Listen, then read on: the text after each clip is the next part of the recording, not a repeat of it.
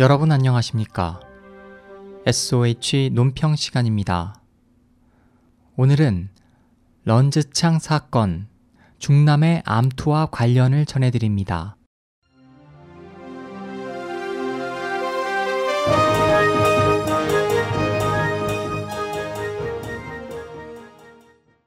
최근 중국의 부동산 재벌이자 3,800만 명의 팔로워를 거느린 유명 블로거 런즈창이 정부를 비판해왔다는 이유로 중국 사이버 당국으로부터 블로그 계정을 폐쇄당한 것에 대해 중남의 암투와 관련됐다는 분석이 나오고 있다.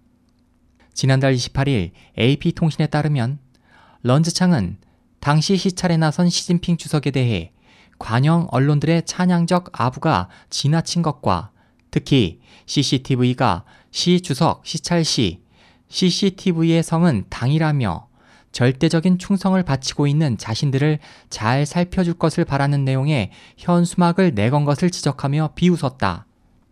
런즈창의 블로그가 봉쇄될 무렵 중국 기율위원회는 그에 대한 상황 조사를 위해 가장 강력한 조사반을 중국공산당 선전부에 파견했는데, 이에 대해 일각에서는 이번 사건에 대해 당국이 런즈창을 성토한 것은 배후에 왕치산을 타격하기 위한 것이라는 분석을 내놓고 있다.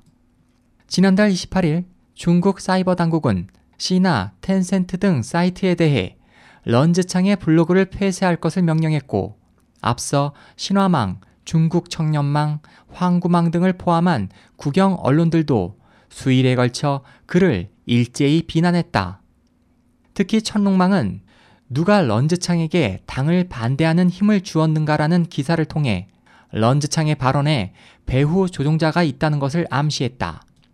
런즈창은 자신이 쓴 문장에서 현임 중국 기율위원회석이 왕치산은 나의 학장이자 정치 지도원이다.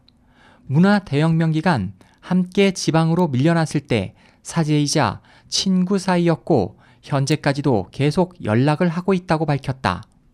천롱왕은 홍콩 태양신문에 런즈창을 성토하는 것은 배후에 왕치산을 무너뜨리기 위한 것이라는 사설을 통해 지도자와 막역한 사이인 런즈창에게 도대체 누가 벽을 무너뜨릴 용기를 준 것인가 라고 말했다. 방문사도 좌파 사이트에 자형 내홍, 항장이 건물을 추는 의도는 유방을 죽이는 데 있음을 비유하는 이 글을 통해 런즈창을 비난했지만, 이에 대해 일각에서는 그들이 비난하려는 진짜 대상은 일개 블로거가 아니라 배후에 있는 왕치산이라며 그들은 기회를 이용해 왕치산을 타격하고 시진핑의 좌우 양팔을 잘라 부패 척결 정책을 무너뜨리려 한다고 분석했다.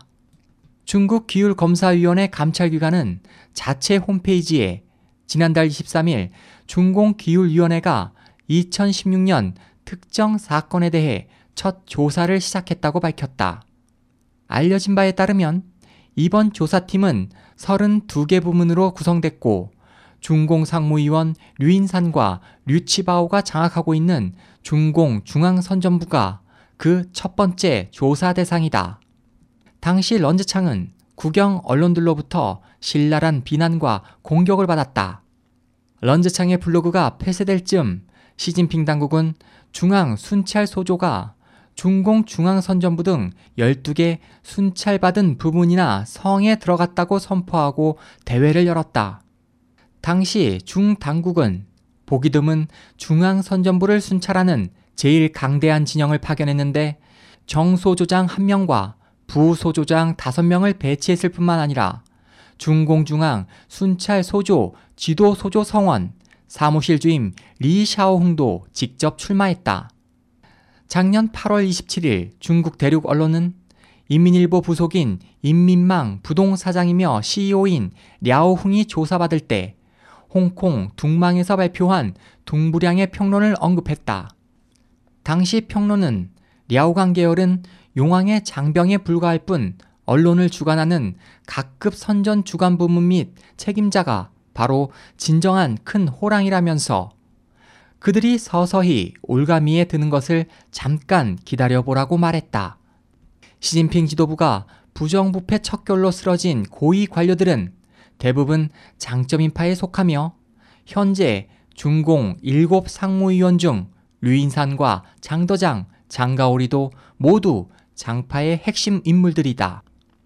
이에 대해 한 해외 언론은 런즈창 사건에는 왕치산을 타격하고 시진핑과 왕치산의 관계를 이간하려는 배후 음모가 있다며 중국기율위원회에서 최근 중공중앙선전부를 조사하고 있는 것이 그 증거라고 주장했다.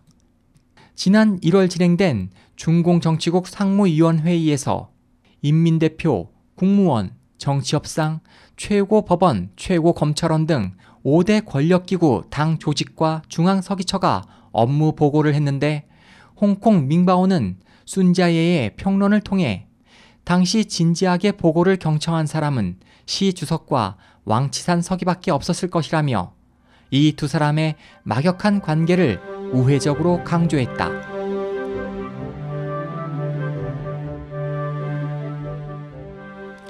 SOH 희망지성 국제방송 홍승일이었습니다.